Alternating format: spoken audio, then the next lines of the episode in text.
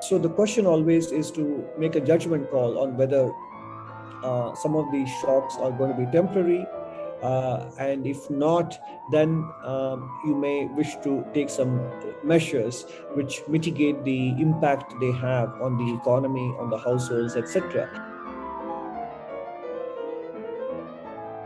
You have to think about the legal system, including the regulatory system, the private law system, like a scaffolding around a building. Rules are made to be broken. Right? The Sahm rule is a statistical regularity. It is not actually like a rule. Like macro has none of those. Like we are not physics, right? Like we have people are not particles. Like they do the darndest things. I, I think it's extremely misguided. I mean, I can't even. uh, sometimes I scream in frustration.